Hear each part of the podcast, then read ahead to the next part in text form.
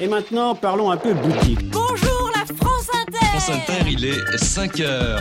Allô Paris Vous êtes en studio là Oui, excusez-moi, j'étais aux toilettes. Très bien, on vous écoutera. Du coup, j'ai décidé à 8h55 de vous montrerai mes seins. d'une guerre entre deux glands. Oh là là là là. Il y a une ambiance de dissipation dans ce studio. Allô? Ce n'est pourtant pas un crime de porter une pastèque. Bonjour à toutes et tous. Parce que vous n'êtes pas forcément dotés de cette aptitude chimérique, nous avons pensé à vous. Le don d'ubiquité n'étant partagé que par une minorité de citoyens, nous avons pensé à vous. Parce que nous savons que vos journées sont occupées par autre chose que l'écoute ininterrompue de France Inter, nous avons pensé à vous. Le bilan en forme de mini-inventaire, c'est maintenant avec la diffusion d'extraits d'émissions que nous avons dérobés à l'antenne, car comme le bœuf braisé qui est meilleur réchauffé, votre radio est meilleure rediffusée. Allez, merci de nous accueillir. Soyez toutes et tous les bienvenus dans cette heure qui plie l'espace et réduit le temps. Baissez la tête, je lance le frisbee. L'esprit inter. Mathias de Guel. Imaginez, dans un autre pays, sous un autre régime où toute moquerie serait interdite. Imaginez par exemple la Corée du Nord, la dynastie Kim, et au milieu de ce pays essoré, nos deux clowns qui seraient là, seuls parmi le peuple affamé, pour railler le pouvoir. Combien de temps selon vous avant que la milice ne les mette au fer? Combien de temps avant qu'ils ne se balancent au bout d'une corde? Non! Non, au lieu de ça, ils agissent ici en France, en toute impunité, ils tournent le pouvoir en dérision et tout le monde se marre. Pourtant, c'est un dictateur plutôt marrant, il doit bien exister Pyongyang des Coréens qui arrivent à rire de Kim Jong-un, de sa coupe de cheveux. Ou pas. Notez, chez nous, on est pas mal servi. Il suffit de se pencher sur celles et ceux qui aspirent à gouverner et très vite, les zygomatiques se mettent en ordre de marche. À 7h55 cette semaine, Charline Van Honecker et Guillaume Meurice nous dévoilaient l'inauguration officielle d'un certain fan club dont ils semblent être les trésoriers. On écoute.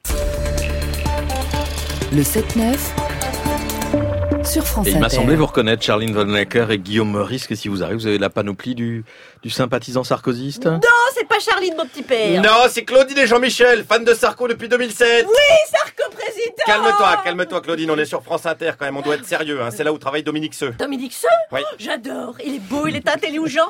Épouse-moi, Non, Dominique Claudine, Claudine, Pardon, redescends un peu, t'es plus au meeting Oh, là. pardon, je suis encore dans l'ambiance du Zénith, Oui, là. alors justement, on est là pour ça parce qu'on voulait pas rater la, la venue de Monsieur Hortefeux Non, ce matin. Un ami fidèle, monsieur Hortefeux. Oh, il pourrait être aussi fidèle à Monsieur Sarkozy, c'est la preuve d'un cœur pur, le Brice. Ah, ça, monsieur Hortefeux, c'est le plus fidèle ami de l'homme après les pagnols. Oui, heureusement que vous êtes là, hein, parce qu'on en a marre du président normal. Oui, marre, marre, marre, on veut un président anormal. Sarkozy, Oui, alors, président. non, Claudine, Claudine, on dit Oui. pas anormal, on dit exceptionnel. Oui, rendez-nous Nico, Nico président. Du calme, Claudine, quand même, on est sur la radio de Thomas Legrand. Ah là. oui, je vois, je vois le bobo de service, là, oui. Le porte-parole de la bien-pensance. Ouais, celui qui va chercher ses œufs avec un panier en osier. Il a dit Sarko hier. Voilà, ça doit bien vous embêter de voir à quel point c'était super au Zénith hier. Oui, parce que nous, on en a marre. Marre. Marre du petit Marre. Paris Marre. Nous aussi, on veut la résurrection du peuple Ouais, français. non, tu te trompes, Claudine, Hein c'est c'est Marine Le Pen qui dit ça. Ah bah, bah non, c'est Nico, il a dit hier au Ah, meeting. elle est dit au meeting, d'accord. Bah alors oui, comme Nico, on veut la résurrection du peuple français. Oui, voilà. au Zénith, il y avait tous les soutiens de Nico. Ah oui, tous, Goasgen, Vauquier, Balkany. Moi qui adore la trilogie du parrain, j'étais comblée. Ah bah oui, tu m'étonnes, rien qu'aux deux premiers rangs, il y avait plus de convocations chez le juge que dans toute la cité des Tarterets. Jean-Michel Bah quoi, ça va, j'ai même pas parlé du carnet Mais libyen. non, mais, mais non. Mais j'ai même pas prononcé Big Mais, Malion. chut, le- mais pas devant Monsieur Hortefeux, il ne Ah sait oui. pas ce que c'est, il est pas au c'est courant, c'est c'est vrai, c'est un cœur pur, oui. pur. Et t'as vu qu'il y avait même Bettencourt qui Oh, était là. oui, elle a rajeuni, vive L'Oréal Non, c'était l'autre, l'autre. Hein, bah qui alors Bah celle qui était prise en otage. Mon Dieu, par la CGT, Mais saloperie non. de communiste Jean-Pierre Pernaut, il avait bien Non dit mais ça. calme-toi Claudine, c'était l'otage des Ah, FARC. des FARC, mais c'est qui ceux-là? C'est des communistes. Ah oui, bah alors je comprends plus rien. Non, ouais, laisse tomber, laisse tomber. Ah, En, tout cas, Ingrid a bien dit. Hein. Oui. Quand les FARC ont entendu Nicolas Sarkozy, j'ai vu la peur sur leur visage. Ah, ça, Nico, quand il s'énerve, bah tu te rappelles de Toby? Oui, ton berger malinois qui avait la rage. Ouais, ah bah pour Ouais. le calmer, je lui montrais une photo de Sarkozy. Ah bah t'es bien calmé le clébard. Ah, la, gueule, la gueule qui fait tirer le chien, il devait ressembler à Juppé. Bon allez, on vous laisse, on doit aller préparer le prochain meeting. oui, il va falloir le rattraper le Juppé d'ailleurs, hein, parce Ouais. que des points d'écart dans les sondages, quand il y en a un, ça va. Mais, c'est quand il y en a plusieurs que ça pose problème. Charline Van Lecker, Guillaume Meurice, à retrouver dans quelques minutes en vidéo sur franceinter.fr avec vos drapeaux et vos t-shirts. Alors je vous parlais de l'impossibilité de rire sous une dictature. Alors rire c'est une chose, mais râler Vous voyez, juste maugréer, grommeler, voire, là je n'ose imaginer, carrément se plaindre. Bon, disons que c'est mission impossible. Maintenant, imaginons que se plaindre ait des vertus. Bon, alors je parle pas du défouloir ou de la catharsis que provoque la colère, non plutôt du pouvoir social que pester peut avoir sur chacun de nous. J'évoque ici la possibilité de sortir d'une forme de servitude consentie. Car c'est bien connu, râler, c'est aussi dire je suis vivant. Pour vous le prouver, je vous invite maintenant à écouter un spécialiste S ronchonnerie, un de ceux qui voit dans le bougonnement une porte de sortie quand ce n'est pas une planche de salut. Veuillez accueillir monsieur Jean-Louis Fournier, l'impétrant ex-copain de Desproges, était l'invité de la librairie francophone qu'on écoute tous les samedis à 15h. Et il se retrouve maintenant dans l'esprit inter pour une rediffusion qui n'a rien d'agaçant. La librairie francophone. Emmanuel Kérad. Ça m'énerve. J'ai envie de vous dire que j'écris ce que j'ai envie d'écrire et que Ça m'énerve. je ne pense pas euh, trop aux gens qui vont me lire. Emmanuel Kérad. Jean-Louis Fournier, agacé, est dans la librairie francophone cette semaine. Jean-Louis, vous avez publié Ça m'agace. Vous êtes un râleur ou vous êtes un réaliste? En réalité, je pense, c'est-à-dire je suis un râleur qui parle. Vous savez, les gens qui râlent, ce sont des gens qui pensent que les choses peuvent être mieux. C'est ça. Qui ne sont pas résignés à la médiocrité des choses Oui.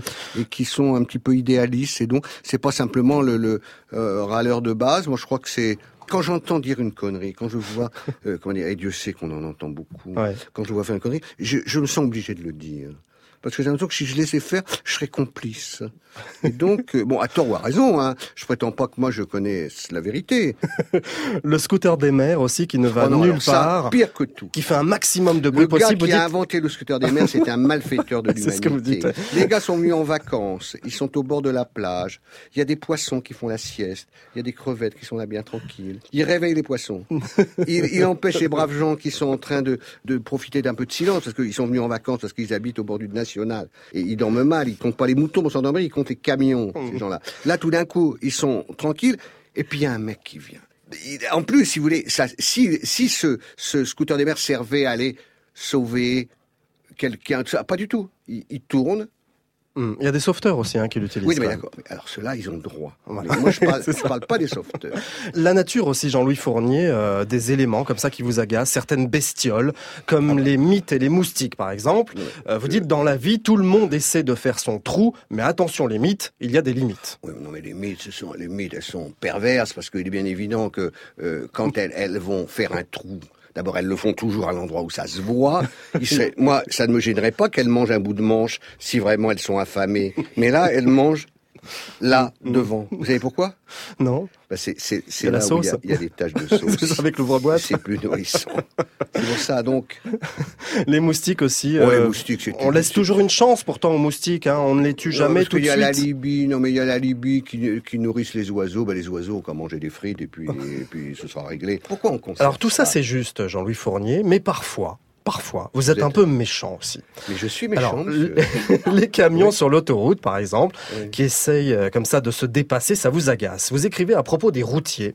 Vous avez le fond mauvais, ou vous êtes simplement jaloux. Jaloux des automobilistes qui peuvent aller plus vite que vous et qui conduisent des jolies voitures légères avec à leur côté une femme légère aussi. Vous, vous êtes tout seul dans votre engin qui pèse des tonnes et quelquefois, vous avez à vos côtés une femme qui pèse aussi des tonnes. Ah ben, eh ben alors. Oh là là là là. Voilà. Bon alors, plein de personnes vont dire, euh, on n'a pas le droit de dire ça, c'est d'un mauvais goût extrême, peu, et tout ça. oui, oui. Eh ben, oui, Non, c'est d'un ouais, mauvais ouais. goût extrême, euh, et, et c'est comme ça. Mais j'aime beaucoup de choses, vous savez. C'est vrai. Qu'est-ce que vous aimez d'ailleurs? La musique et les gens. La musique classique notamment. La musique classique et les gens, Hmm. aussi étranges que ça paraît. C'est étrange que ça paraisse. Sauf les routiers, les, les gars en scooter. Mais non, mais j'adore les routiers aussi. Je fais semblant d'être méchant. Oui. On est dans une société remplie de faux gentils, de tas de gens qui font semblant d'être vachement gentils et ils sont très méchants. Moi, je suis un faux méchant.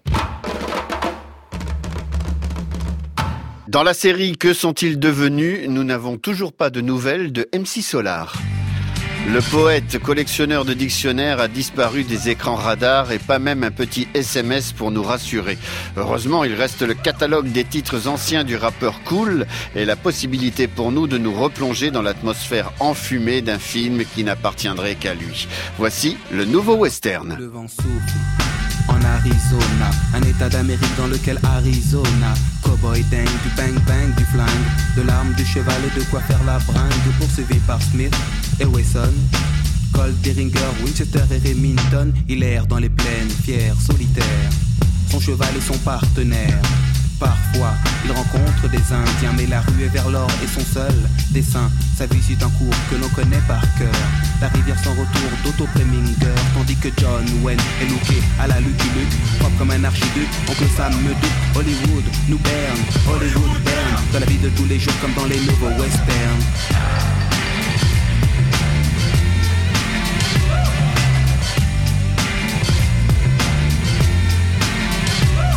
Dit gare aux mais gare à Gary Cooper. Le western moderne est installé dans le secteur. Quand la ville dort, les trains ne sifflent pas. Les sept mercenaires n'ont pas l'once d'un combat. Harry, désormais, est proche de Gare de l'Est. Il saute des époques les lieux pour un nouveau Far West. Les saloons sont des bistrots, on y vend des clopes, pas de la chip, du top, hmm, du cinémascope. Il entre dans le bar, commande un indien, scalpe la mousse, boit, repose le verre sur le zin, une dos cheveux se part. Sous, des types se baignent pour des motifs futiles comme dans les nouveaux westerns.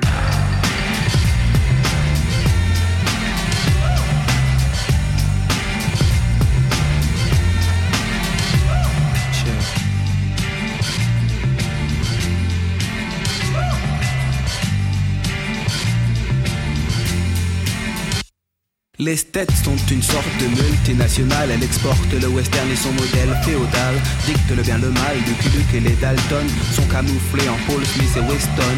On dit que ce qui compte c'est le décor. La vie ne fait pas le moins dans la rue et vers l'or. Dès lors, les techniques se perfectionnent. La carte à puce remplace le Remington. Mais Harry, à Paris, n'a pas eu de chance.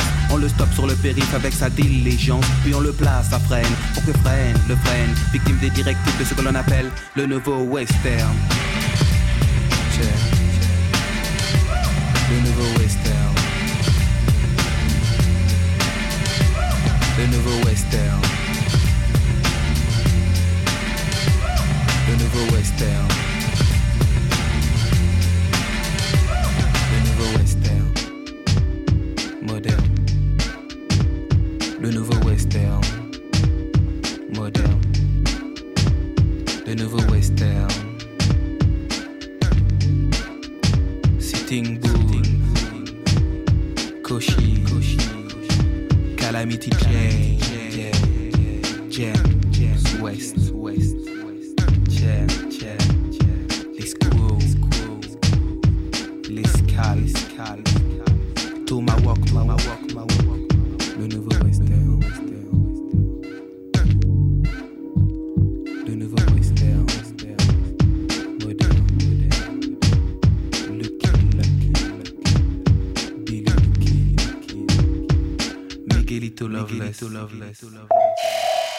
Mathias de l'esprit inter.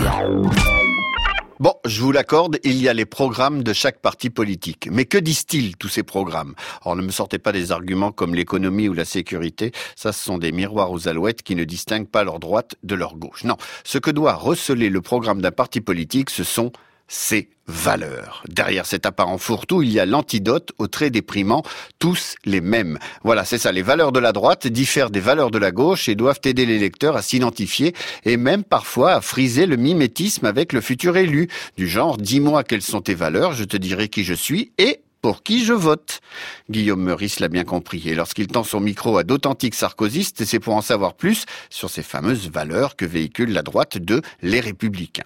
Le résultat le voici, il a été diffusé cette semaine dans l'émission Si tu écoutes j'annule tout, qu'on suit tous les jours à 17h. Et bien sûr, on a Guillaume Meurice Oui. et je pense c'est son tour. Ben oui, mais moi je voulais, euh, j'ai un petit problème, je voulais aller voter aux primaires de, de la droite, Euh, mais il faut signer une charte, vous savez, qui stipule qu'on doit se reconnaître dans les valeurs donc de la droite. Et moi je sais pas trop ce que c'est les valeurs de la droite, les voleurs de la droite. Ça, oui, ça j'en connais plein. D'ailleurs, Sarkozy l'a redit à son meeting hier, hein, il faut stopper le laxisme qui ronge la justice. Le gars est quand même bien placé pour en parler. C'est comme quand Alain Finkielkraut, euh, il écrit La défaite de la pensée, il sait de quoi il parle. Voilà, ça c'est les gens qui sont crédibles dans leur domaine. Et moi aussi je suis crédible hein, pour parler de, de Sarkozy parce que j'y étais au meeting euh, hier après-midi. Vous me croyez pas? Alors expliquez-moi qu'est-ce que vous venez faire euh, Alors moi, viens en discours, au machin de Charles de Gaulle, euh, pardon, Sarkozy. Et hop là, encore un tour dans sa tombe pour le général de Gaulle. Faudrait installer une dynamo parce que le nombre de fois où il se retourne par an, ça fait de l'électricité. Je me demande même si l'entreprise Générale Électrique, ça vient pas de là quelque part, à vérifier. Bon, donc, vous l'avez compris, j'étais aux élites de Paris avec cette question simple. Quelles sont les valeurs de la droite? Demandons à un autre militant. Être fier de, de ses, euh, justement de ses valeurs. Vous trouvez que les valeurs, c'est d'être fier de ses valeurs Exactement. Ouais, je sais pas, je sais pas pourquoi, mais je sens qu'on va pas trop avancer sur cette question. Les valeurs, c'est d'être fier de ses valeurs. Voilà, la fierté, c'est d'être heureux d'être fier, et la joie, bien évidemment, c'est d'être content d'être heureux. Euh, non, on va galérer, on va galérer. Euh, mais c'est pas grave, on continue. hein, je, suis, je suis persévérant. Allons voir une militante, hein, toujours avec la même question. Ah bah ça, je les ai pas en tête. Bah, attendez, vous allez signer un papier, vous, vous Ah bah connaissez si, oui, mais je, euh, je, je suis de, je garde une permanence dans le 49. Hein, donc, Ah bah alors vous devriez me dire les valeurs euh, républicaines de la droite. Je ne vais pas tout vous, vous déballer, mais c'est- moi, de toute façon, les valeurs de la droite, euh, bah non, je ne vais, pas vais vous faire un cours. Qui c'est qui les connaît par cœur, là euh, Simone Ah, Simone, Simone, Simone, elle semblait les connaître par cœur, les valeurs de la droite. C'était bon, on allait enfin tout savoir, sauver. Alors Simone, valeurs de la droite? Bah, c'est défendre toutes les idées que M. Sarkozy nous annonce. Bah, Lesquelles alors par exemple? Alors, par exemple, par exemple, euh, euh, eh ben, par exemple, comment dirais-je, euh, qu'est-ce qui va tourner là? Je suis fatiguée. Oui, oui, c'est fatigant. C'est fatigant de répondre à une question aussi con. Mais bon, en même temps, c'est pas de ma faute, c'est pas moi qui ai écrit ce putain de papier, là, cette putain de charte. Alors, j'ai peut-être une question plus facile pour Simone. Quelles sont les valeurs de la gauche? Les valeurs de la gauche? Ouais. Il n'y en a aucune. aucune, carrément Alors, alors là, euh, franchement, je vis avec un, un mari qui est de gauche. Et on salue. Et on salue bien évidemment le mari de Simone, qui n'a donc aucune valeur, hein, si ce n'est peut-être celle de la tolérance, parce que je rappelle qu'il vit avec une sarkozyste. Hein, faut un tout petit peu de self-control et peut-être un, un soupçon de masochisme. hein. C'est comme si Juliette euh, vivait avec un vendeur de Volvic. Tiens, puisqu'on parle d'eau, parlons d'eau tiède. Parlons donc Alain Juppé. Est-ce qu'il a des valeurs de droite? Jamais je voterai pour, pour Juppé. Ma question du jour, c'est les valeurs de droite. je Il n'a pas de valeur de droite, Juppé. De droite, vous savez aussi bien que nous. non. Il fait des, des clins d'œil à la gauche pour avoir les voix, c'est tout. Il est plus à droite. Pauvre Juppé, quand même, avoir un programme tellement réac qui ferait passer la moindre prise de parole de Jacques Attali pour un discours de Lénine et se faire traiter de gauchiste, c'est quand même triste d'en arriver là. Courage Alain, on pense à toi autant qu'au mari de Simone du coup. Alors c'est vrai aussi que parfois la droite, la gauche, ce sont des notions floues. Pour ce monsieur, c'est quoi les valeurs de la droite? Le respect des gens, de l'accueil. Parce qu'on a l'impression que des fois la droite, ils ont du mal avec le respect de l'accueil des, des étrangers par exemple. Non, il faut se souvenir quand même euh, quand l'UMP, à cette époque-là, a accueilli quand même euh, les Syriens. Quand ça Il y a deux ans. Il y a deux ans, l'UMP a accueilli les Syriens? Euh, je crois qu'il y a deux ans, oui. Je Mais crois. attendez, parce que l'UMP, ils étaient pas tellement au pouvoir il y a deux ans du coup. L'UMP n'était pas au pouvoir il y a deux ans. Non, non, non, non, non, non, non, non. Ah bah non. Il y a deux ans, c'était les socialistes qui étaient là. Hein. On n'avance pas, on n'avance pas, on n'avance pas. Et puis en Et plus, oui, les bah, socialistes, les Syriens, ils en ont pas accueilli des masses. hein. La gauche n'a peut-être pas le monopole du cœur, mais la droite n'a pas le monopole du racisme d'État. Attention. Euh, D'ailleurs, je précise que les termes exacts de la charte sont les valeurs républicaines de la droite. Quelle est la principale valeur républicaine selon ce monsieur? La lutte contre l'immigration massive. Vous voyez, quand on habite en région parisienne, vous voyez, on va, on va reprendre le métro, on va, on va se regarder, on va dire on est deux blancs sur 30. Alors attendez, ça c'est Marine Le Pen normalement, non? C'est un peu ça, oui. Oui, oui, c'est même complètement ça. C'est même complètement ça. Donc les valeurs républicaines, elles en prennent un petit coup dans la gueule. Et oui, parce qu'on dit toujours que Sarkozy est un voleur. Et bon, ça c'est vrai. Mais on oublie toujours que son plus gros larcin, c'est le programme du Front National. Guillaume Meurice, merci. Alors évidemment, le dire confère à celui qui tient le propos le niveau intellectuel digne d'une Miss France. Pourtant c'est vrai, personne n'aime l'injustice. Enfin en principe, parce que statistiquement il doit exister des personnes qui adorent ça, l'injustice. Bien que je suis d'or qu'en fait la majorité n'en ait rien à cirer de l'injustice. Enfin bon, bref, pour ce qui suit, la comédienne pas Miss France, Ariane Ascaride, nous dit sa détestation de l'injustice, puis avec la patronne du théâtre La Criée à Marseille, Macha Makayev, la discussion va se dérouler, sinueuse comme une anguille, et petit à petit glisser vers le patient à L2, à savoir vers le théâtre. Injustice et injonction à se rendre au théâtre, ce sont les deux principaux thèmes abordés par Ascaride et Makayev dans Dans tes rêves, l'émission de Laurence Garcia qu'on écoute à 23h le samedi.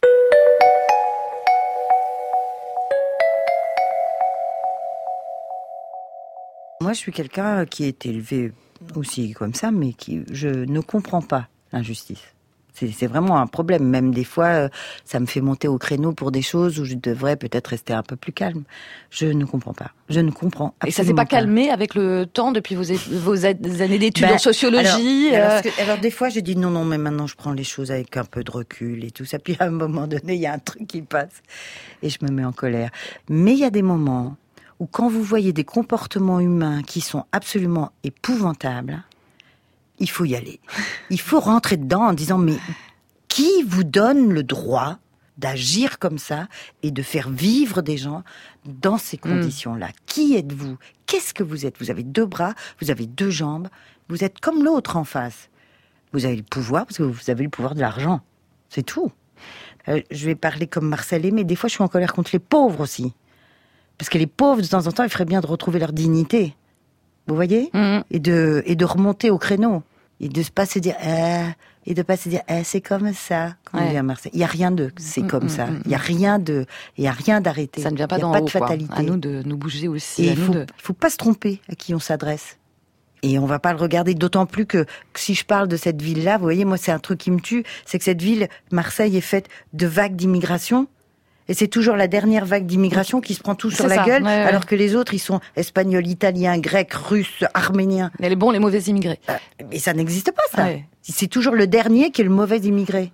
Et puis après, il va venir je ne sais pas qui, et hop, alors là, tout le monde, on leur retapera sur la gueule. Ouais, quand vous êtes en colère, vous retrouvez l'accent, non? Bien sûr. Ouais, ouais. Évidemment. La colère, la criée, il est beau ce nom de théâtre, la criée. Oui, euh, c'est magnifique. Mais euh, Macha Makeyev, qui c'est pas crier euh, que des vilaines colères, c'est crier aussi des bons mots, c'est crier des mots qu'on n'entend pas assez. euh. Bah, C'est l'idée du commerce dans ce qu'il a le plus noble, c'est-à-dire Mm. de l'échange, de l'appel, du bonimenteur. C'est aussi une caisse de résonance de tout ce qui se fait de plus beau dans cette région.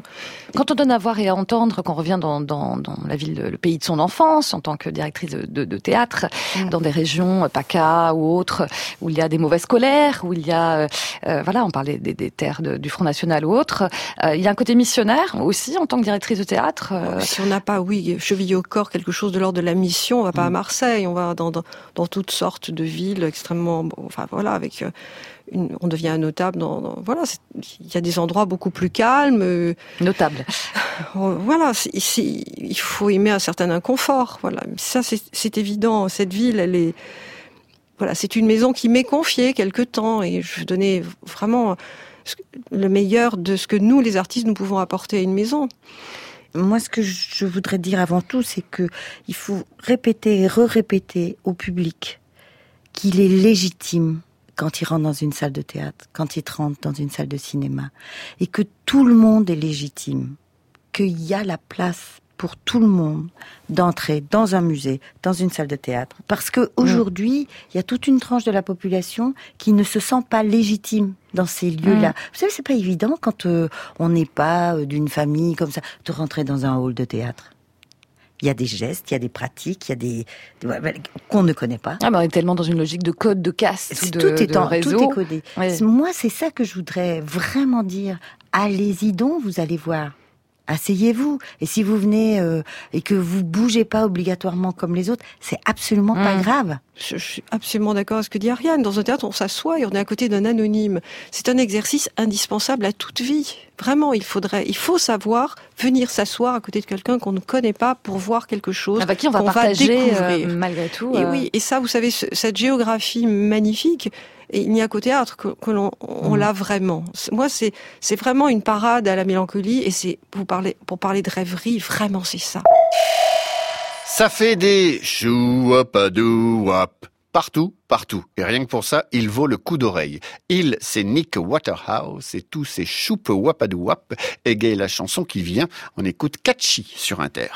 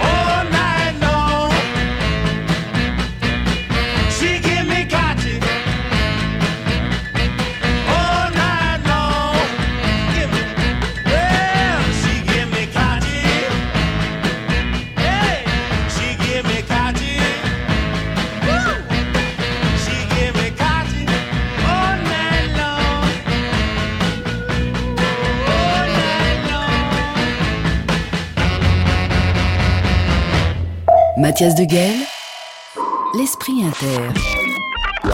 Mais qu'avaient-ils cette semaine les humoristes de France Inter? Ce doit être les primaires Les Républicains qui approchent ou bien le livre sulfureux du président de la République, allez savoir. En tout cas, ils n'avaient qu'une motivation, semble-t-il, nous faire rire avec la politique. Notez qu'avec l'interrogatoire des sept postulants droitiers jeudi soir, il y avait de quoi rire. Mais non, non, ici, Frédéric Stigritz s'est inspiré d'une autre prestation télévisée. C'était une ambition intime, le show très collection Harlequin de Karine Lemarchand, une émission qui agissait comme un produit de nettoyage ménager. Elle enlevait la saleté, mais surtout on pouvait se voir dedans, et ça, ça porte un nom l'empathie. Savoir qu'enfant nos hommes politiques étaient parfois privés de dessert devrait susciter de l'empathie. Résultat, je vote pour lui parce que je me vois dedans. Frédéric Stigritz nous explique ça mieux que moi. Alors on l'écoute, c'est un extrait de la bande originale, le show de la mi-journée que présente Nagui sur France Inter. L'humeur de Frédéric gratuit. Bonjour, bonjour mesdames et messieurs. Alors, j'aimerais revenir sur la polémique. Reviens. Oui, j'aime, euh, parce que j'aime bien revenir. hein, euh, j'aime bien revenir tout court, c'est vrai. Euh, sur la polémique concernant la nouvelle émission de Karine Le Marchand. Ambition. J'ai pas vu, moi, j'ai pas vu. C'est génial. Non, vrai Ambition intime. Mais ça fait Ah tellement film de cul le nom de cette émission. Non. si si, vous vous rappelez les, les- ces films érotiques de deuxième partie de soirée sur M6 où tout le monde s'envoie en l'air mais en slip. C'est vrai, c'est vrai. C'est ça, moi ça me trouble énormément pour pour euh, pour, des films érotiques. Les spécial hommage à, à Alison, euh, qu'est-ce que j'ai gaspillé d'enfants sur ces films-là Euh, Non mais bref, il faut, faut comprendre. Dimanche Alors soir là, et dimanche soir. Alison Wheeler, notre Alison. Wheeler, oui, votre Alison. D'accord. Je sais pas si c'est la vôtre, mais, mais Et là, voilà. c'est la bien nôtre. écouté sa À- à- chronique. à, voilà. propos, à propos Oh, du. si elle travaille là, Voilà. c'est la sienne. Non, à propos du gaspillage Voilà. d'ovules et de Du gaspi- du spermatozoïdes. gaspillage d'enfants. Voilà, ça. Donc dimanche soir, on était exactement dans l'esprit du film érotique d'M6. hein. Dans cette émission, Karine tape la conversation tranquille avec des hommes et des femmes politiques, un verre de rouge à la main sur un grand canapé crème en mode fréquence star. oui, alors euh, euh, j'ai vu l'émission, c'est aussi con qu'une émission de Frédéric Lopez, mais sans les Oh. figurants africains qui font semblant de voir une caméra pour la première fois de leur vie. Frédéric. Alors c'est bien parce que ça permet aux téléspectateurs de découvrir l'homme ou la femme derrière le politique. C'est-à-dire qu'avant on pensait ah ce mec-là je pense que c'est un enfoiré. Après on en est sûr mais on sait pourquoi. Il a pas eu de poney. Les premiers invités à avoir subi les coups de langue de Karine Le Marchand. Oui parce que niveau audace des questions, hein, Michel Drucker à côté c'est l'inquisition espagnole. hein. Bon, bah, ah, pour avoir un cul aussi propre faut avoir des, des chiottes japonaises. hein. C'est donc Bruno Le Maire, Arnaud Montebourg, Nicolas Sarkozy et Marine Le Pen. Et ça, ça n'a pas plu du tout à Patrick Cohen, le Zlatan Ibra- Ibrahimovic de France Inter, le Pablo Escobar de la formation, qui a accusé Karine Le Marchand d'avoir été complaisante avec Marine Le Pen. Du coup, je me suis demandé, leçon numéro 7 du manuel du survie dans l'isoloir, le Front National est-il un parti comme les autres? Bon, on va pas se mentir, Nagui, il y a très peu de chances que les électeurs du Front National écoutent France Inter. Non mais c'est vrai, à moins d'être puni ou d'avoir perdu un pari, je vois pas une seule émission de la grille susceptible de plaire à un militant FN. Peut-être la météo marine à l'époque sur un malentendu, euh, mais sincèrement sur France Inter, on, on va être honnête, on a autant d'amour pour le FN que Nicolas Sarkozy n'en a pour les élites qui vont acheter des œufs avec un panier en osier. Ah, parce qu'il a sorti ça durant son meeting euh, au Zénith. Voilà, il a dénoncé les élites qui vont s'acheter des œufs avec un panier en osier. le mec, il habite à Neuilly et tout, il critique les élites. Oh, la baltringue. Bref, quand Marine Le Pen rentre dans un studio de France Inter, t'as l'impression qu'elle vient pour un détartrage. hein. Elle aussi, elle est pas bien. Hein. Euh, Non, c'est vrai. Faut dire, dès l'entrée, les agents de sécurité lui, lui font des blagues, ils lui font croire que l'ascenseur est en panne. Marine Le Pen, quand elle vient ici, elle vient avec son propre thermos de café, tellement elle a peur que l'un d'entre nous crache dedans. Pourtant, on est gentil. Hein. On essaie toujours de la mettre à l'aise. On dit à Nagui et à Leïla de pas venir. Euh, moi, moi, on me met au sous-sol avec une PS4 pour pas que je, pour pas que je la croise. Thomas Legrand est sous calmant. Dominique se promet de ne pas rire quand elle va aborder des questions économiques. Bernard Guetta prend des cours de yoga pour pouvoir parler géopolitique avec elle sans s'énerver. Et pourtant, malgré tout ça, elle a toujours l'impression qu'on l'a pas traité comme un autre politique. Et c'est le gros paradoxe du Front National. Il se vante de ne pas penser comme tout le monde, mais veut être traité comme les autres. Alors, des fois, je me fais l'avocat du diable et je me dis, mais finalement, en quoi Marine Le Pen serait finalement plus terrible qu'un Laurent Wauquiez, qui prend l'apéro chez Patrick Buisson et qui veut renvoyer les migrants chez eux à la catapulte, euh, qu'un Christian Estrosi, qui croit qu'une méduse est un poisson converti à l'islam, qui porte une burqa, ou même, ou même, ou même Nicolas Sarkozy, que désormais Jean-Marie Le Pen regarde avec larmes à l'œil en se disant, ah, c'est le fils que j'aurais voulu avoir. Ah, bien. Est-ce- Ouais. Franchement, je, me- je me pose la question. Est-ce que le racisme et l'intolérance passent mieux quand tu changes de parti? Je, je veux dire, l'intolérance des républicains serait une intolérance tolérée? Un gouvernement socialiste qui propose la déchéance de nationalité serait moins coupable que quand c'est le FN qui en parle? Mais J'ai envie de vous dire, moi, on peut mettre tout le fumier du monde dans une bouteille de parfum Dior, ça n'en changera jamais l'odeur. Et donc, à la question, le Front National est-il devenu un parti comme les autres? Je demanderais plutôt, est-ce que les autres partis ne sont pas en train de devenir un Front National comme les autres? France Inter, la bande originale. Avec Nagui. À plus d'un titre, on pourrait comparer Philippe Cobert à un boxeur. Ses performances scéniques qui l'amènent au bord de l'essoufflement sont en effet assez proches de l'art noble. Du coup, quand Laurent Goumard reçoit Fabrice Bénichou et Philippe Cobert, on pressent que la discussion va être animée et touchante. Et on ne se trompe pas, les deux étaient les invités de l'émission Le Nouveau Rendez-vous pour raconter leurs idoles. Car oui, on peut être un immense comédien et un extraordinaire boxeur sans pour autant s'empêcher de rêver à d'autres dieux. Mais contrairement à vous et moi, eux, leurs idoles, ils les ont rencontrés en chair et en os. C'est de ces rencontres dont il est question maintenant avec ce nouvel extrait soutiré du 22h minuit de France Inter. Alors, vous rejouez votre jeunesse et je me suis demandé à ce propos, quel acteur vouliez-vous être au départ, en fait? Mon idole, c'était Johnny. Quand Ouais. il est apparu, c'était Johnny, parce que Johnny, il faut pas sous-estimer, c'est c'est les premières bribes de 68, c'est-à-dire les les premiers éléments de la révolte de la de la jeunesse à laquelle j'appartenais, à euh, c'était les yéyés, c'était euh, c'était ça, c'était le rock, le rock, etc. dont Johnny était les- l'égérie, bien sûr. Et ma mère, consternée par euh, ce, ce- ce- cette amour admiration et cette chose qu'elle trouvait vulgaire et ordinaire et machin, m'avait acheté l'album de photos de Gérard Philippe par Agnès Varda. Comme une sorte de, de contrepoison. Voilà, un contre et ça a marché. C'est-à-dire quand j'ai vu ces photos, je me suis immédiatement, totalement narcissiquement identifié. Alors j'avais un gros drame, c'est que mon nez remontait alors que le nez Gérard Philippe est aquilin. Donc je me regardais dans les glaces de ma mère et je faisais comme ça avec le nez. Voilà. Et puis il y avait les oreilles décollées. Alors je faisais ça. Enfin bref. Mais je je, je m'identifiais à Gérard Philippe. Je rêvais, mais vraiment. Et je je, je, je voyais les photos. Cette espèce d'être euh, ni homme ni femme, mi-homme, mi-femme, cet ange euh, dont, dont en plus les, les, les écrits disaient c'est un ange sur la scène, l'ange de Sodome et Gomorre, etc. Cette espèce de chose à la fois sexuelle et asexuée, je me projetais là-dedans comme un malade. Et d'ailleurs, je, pour chaque anniversaire de mon père, je récitais les stances du Cid, je me déguisais avec les, tout comme les photos, les, les culottes bouffantes, le machin. Et c'était mon cheval de bataille dans les maisons d'enfants. Tout ça, je, allez, je ressortais mes stances du Cid. Johnny, vous l'avez rencontré par la suite? Je l'ai rencontré au printemps dernier. Pour la première fois de ma vie à Toulouse, j'ai suis allé le voir, je suis allé voir son concert et j'ai par son attaché de presse, la mienne qui la connaissait, enfin toute une intrigue, je me suis retrouvé dans la loge de Johnny.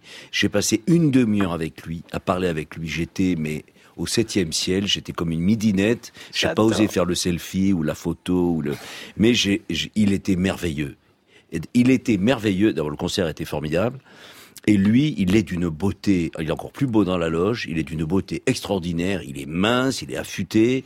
Alors bon, il a beaucoup de tatouages. là. Oui, comme Fabrice Bénichou. Euh, euh, Vous avez parlé du métier, c'est-à-dire vous avez parlé de quoi du métier de ce, de ce que c'est d'être sur la scène, de ce que c'est de, de se renouveler, de ce que c'est de faire la même chose depuis 40 ans, 50 ans. Voilà, on a parlé de ça. Fabrice Bénichou, vous aussi, vous aviez des, des idoles quand vous oui, étiez... bien sûr, bien sûr. qui ah, moi, c'était Mohamed Ali. Ah oui, d'accord. Donc, oui, chacun, chacun dans son métier. Chacun hein. dans son métier, oui. Non, mais c'est c'est lui qui m'a donné envie de, de boxer. J'ai vu ce génie, mais c'est surtout l'homme, l'homme politique, l'homme charismatique qu'il était, en dehors plus que le boxeur. Il dépassait le euh, l'espace du boxeur. C'était un. Vous l'avez rencontré, vous aussi? Euh, Je l'ai rencontré quand j'étais gamin. J'ai- j'ai Mais il a rencontré tout le monde, il a rencontré Sinatra, il a rencontré tout le monde. C'est Ouais. vrai? Ouais. C'était un dieu, un dieu vivant. C'est c'est fantastique quand on tombe devant des personnages pareils, comme quand je suis tombé devant euh, Sinatra aussi, c'est c'est impressionnant. C'est- C'est c'est des personnes qui dégagent un tel charisme. Pourquoi vous avez force. rencontré Sinatra Oh ben c'est oh là. Ah oui, d'accord. Oui, oui. est particulière. C'est vrai que c'était au, c'était au Mexique euh, avec mes parents. Euh, Sinatra, Sinatra à l'époque, il, il traversait la frontière mexicaine pour venir au Mexique pour voir euh, la fille d'une mère maquerelle. Euh, qui... C'est bien son genre. J'étais sûr que ça commencerait la, la comme fille, ça. La fille d'une mère maquerelle qui avait 14 ans, était, mais qui était belle comme tout, une vraie femme. Il avait sympathisé avec mes, mes parents qui étaient artistes de variété dans un grand théâtre, hein, là-bas au Le Blanquita, en- au Mexique. Et bon, ils se croisaient, c'était devenu, c'était Lola la Belle, je me rappelle cette femme. J'ai eu le culot, j'ai eu le culot d'avoir Frank Sinatra devant moi euh, avec euh, Chirac hein, quand ils étaient invités ici à Paris une fois. J'ai eu la chance d'être devant eux et je suis devant Sinatra et j'ai la seule chose qui me passe par la tête, c'est de dire Est-ce que tu te rappelles la pute que tu tapais quand t'allais au Mexique Alors que j'ai Sinatra en face de moi. Et il s'en rappelait ah, bah, J'ai vu le mec pâlir. Dès que j'ai- dit euh, Tu te rappelles de la belle je, je le vois, le pauvre qui devient tout pâle. euh, non, I'm sorry. Euh, et je suis là, je me suis dit Mais putain, mais t'es le roi des cons. Mais t'es le roi des cons. Mais t'es vraiment le roi des cons. Bon, j'avais 22 ans, tout était. J'étais était champion pardonné. du monde. Je pouvais me permettre de dire des conneries. Pour suivre, il s'agit d'une sorte de bossa nova, à moins qu'il s'agisse d'une rumba, qu'importe. Ce qui importe en revanche de savoir, c'est qu'en ces temps où les températures descendent sous le niveau de la mer, nous avons vraiment besoin de ces rythmes chaloupés.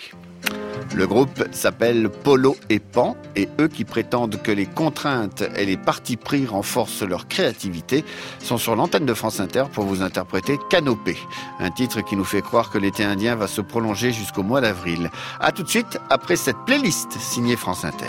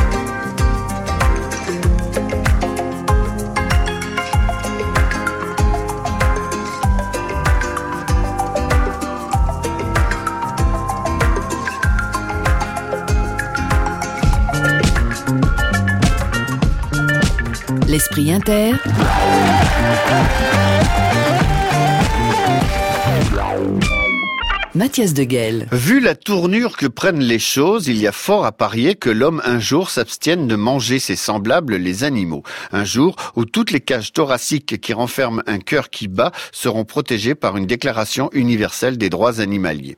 Alors forcément, il va falloir aimer les insectes, façon la ronde de grillon et sa farandole de petits légumes, plat du jour. Du coup, à l'heure du spécisme et autres véganeries, Mathieu Vidard se devait de s'interroger, en dehors de tout anthropomorphisme, qu'est-ce qui nous unit, nous les hommes et eux les animaux? Allons-nous vers une sorte d'égalité où les rapports ne seront pas dictés par les appels de nos estomacs? L'éthologue et biologiste Franz de Waal répondait aux questions de Mathieu et voici ce qu'il fallait retenir de l'émission La tête au carré, diffusée tous les jours ouvrables de la semaine de 14 à 15 heures sur Inter.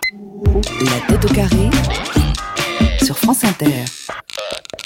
Pourquoi l'homme a autant de difficultés à se mettre dans la tête des autres espèces, Franz de Waal Oui, on a tendance de juger les animaux sur la qualité que nous on a. Alors on est très impressionné, mais dès que les animaux font complète- des choses complètement différentes, par exemple pour l'éléphant, euh, on a toujours pensé que le tronc d'un éléphant c'est un peu comme un bras, et une main et un bras, Mhm. et c'est comme ça qu'ils ils étaient testés jusqu'à le moment qu'ils ont trouvé qu'un éléphant n'aime pas tellement fermer son tronc en prenant une branche ou quelque chose, parce que quand il ferme son tronc, il peut plus sentir.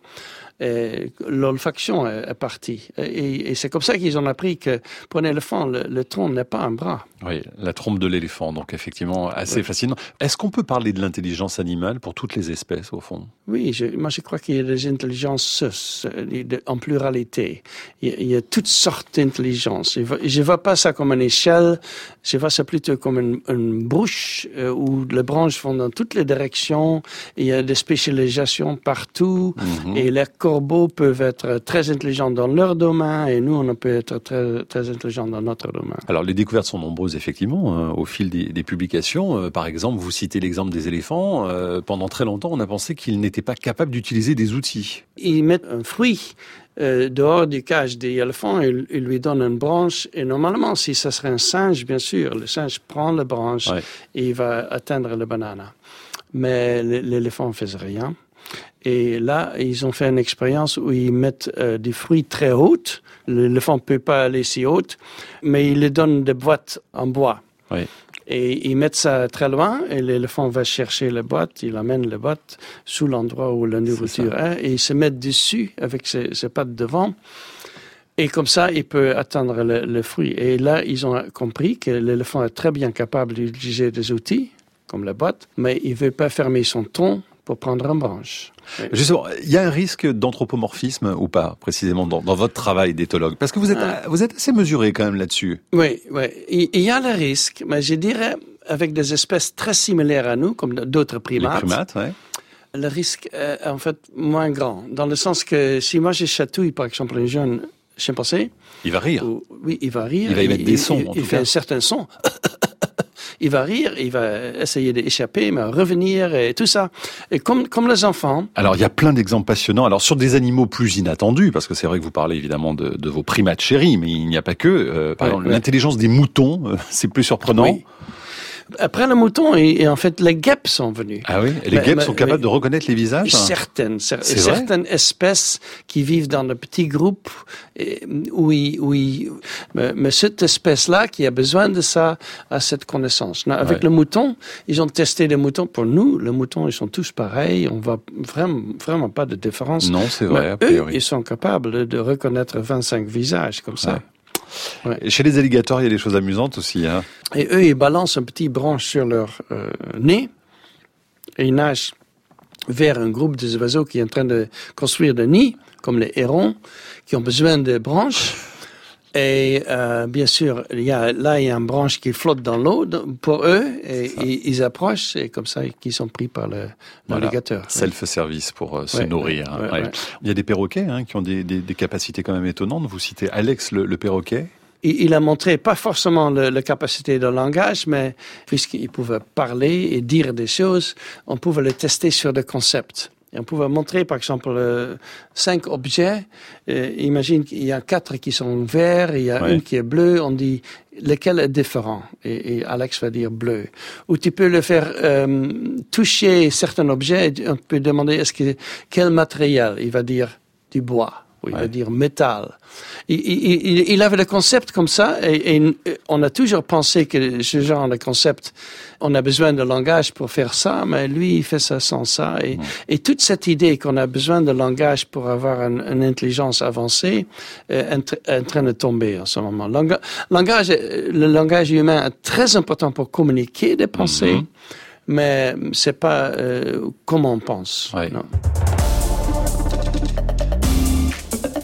40 migrants pour 75 000 Biterrois, ça fait précisément 1875 habitants par tête de pipe. Oui, bon ben voilà, on peut dès lors pas parler d'une invasion. 40 migrants, c'est pas non plus un déferlement.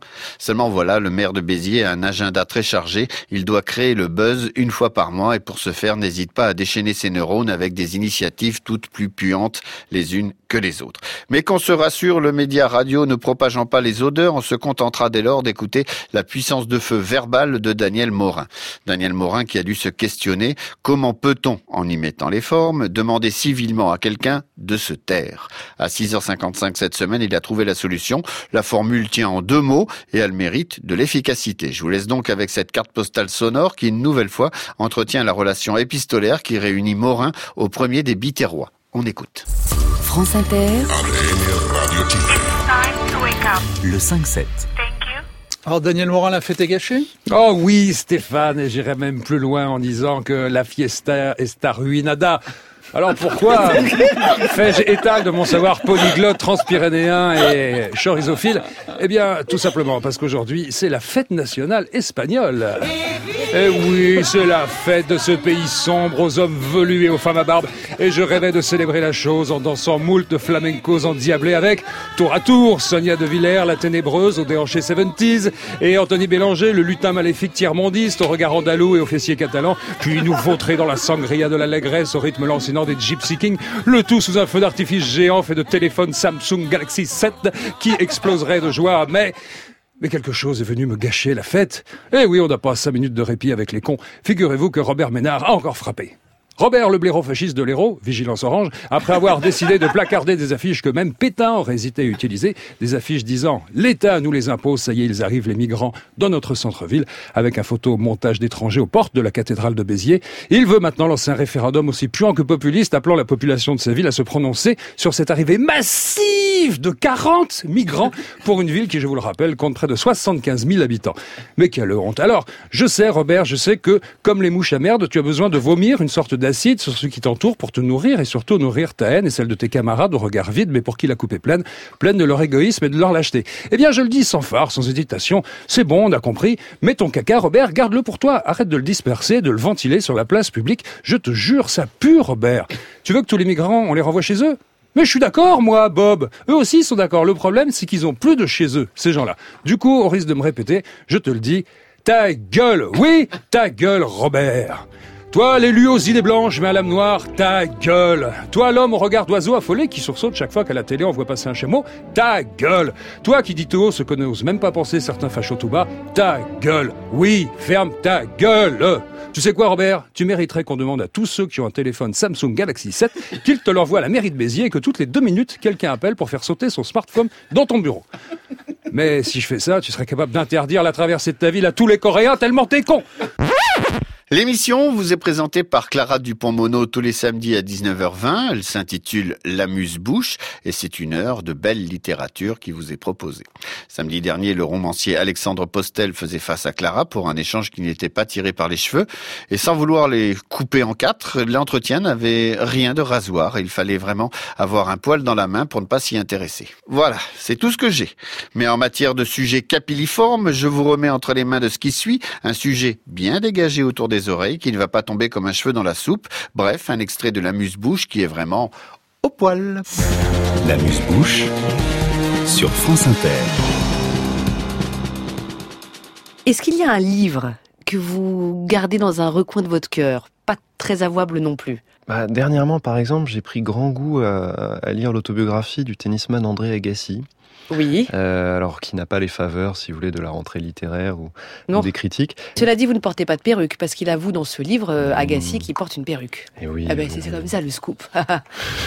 Oui, mais c'est déchirant, si vous voulez, ce qu'il raconte sur sa condition capillaire, par exemple, c'est extrêmement fort. Enfin, c'est que voilà, il, il incarnait justement cette espèce d'image du cool, de la jeunesse. Euh, il tournait dans des clips, des publicités où il était censé dire "Image is everything". Et voilà que soudain, il perd ses cheveux et il vit ça comme un drame et il cherche à compenser par une perruque. Il raconte même que euh, la veille de sa finale tragique de Roland Garros contre Andreas Gomez, joueur équatorien un peu en fin de course, euh, qui a pris sa retraite, qu'Agassi a perdu alors qu'il devait gagner. Il avait bon. Et euh, voilà, il a eu peur, il a, il a pris une douche et sa perruque a commencé à se désintégrer. Pendant tout le match, il a joué en ayant peur de perdre sa perruque devant les télés du monde entier. Imaginez ce sentiment de la honte, ce sentiment de... Je, je trouve ça très fort, très émouvant. euh, et euh, voilà, et voilà, André Agassi, c'est pour moi, c'est j'avais lu dans un magazine qui s'appelait Tennis Magazine, il était décrit comme le kid bariolé de Las Vegas. Et ça, ça vous fait là- complètement vibrer. euh, Bah, c'est vrai qu'il y avait, Alexandre il y avait Postel. plusieurs mots dans cette phrase que je ne comprenais pas. Et euh, voilà, et c'est à la fois c'est la littérature, oui, c'est la périphrase, c'est euh, euh, la métaphore, c'est bon, voilà, c'est homérique. Le kid bariolé de Las Vegas, on pourrait trouver ça dans Homère. Bon, et en même temps, voilà, c'est aussi quelque chose qui relève un peu du forme de mauvais goût. Ite missa est. Si cette émission avait été un jeu de cartes, on pourrait dès lors dire qu'il a été battu par Marie-Annick Rimbaud, qu'il a été distribué par Christine Kern, que le petit a été musicalement mené au bout par Jean-Michel Montu et que c'est Stéphane Boja qui a cassé la banque cet après-midi avec une simple paire. Les renseignements et tous les ingrédients de l'Esprit Inter sont à retrouver sur la page web de l'émission via franceinter.fr avec sur notre page les versions pleines et exhaustives des émissions que nous avons échantillonnées pendant 7 heures. Après le flash, vous retrouvez demain la veille l'émission futuriste de Dorothée Barba. Aujourd'hui, le thème de son émission peut être ainsi formulé en voiture vers le futur. Lissez vos plumes, mes oiseaux. On se retrouve dimanche pro à 16h. D'ici là, passez une excellente journée. Bye bye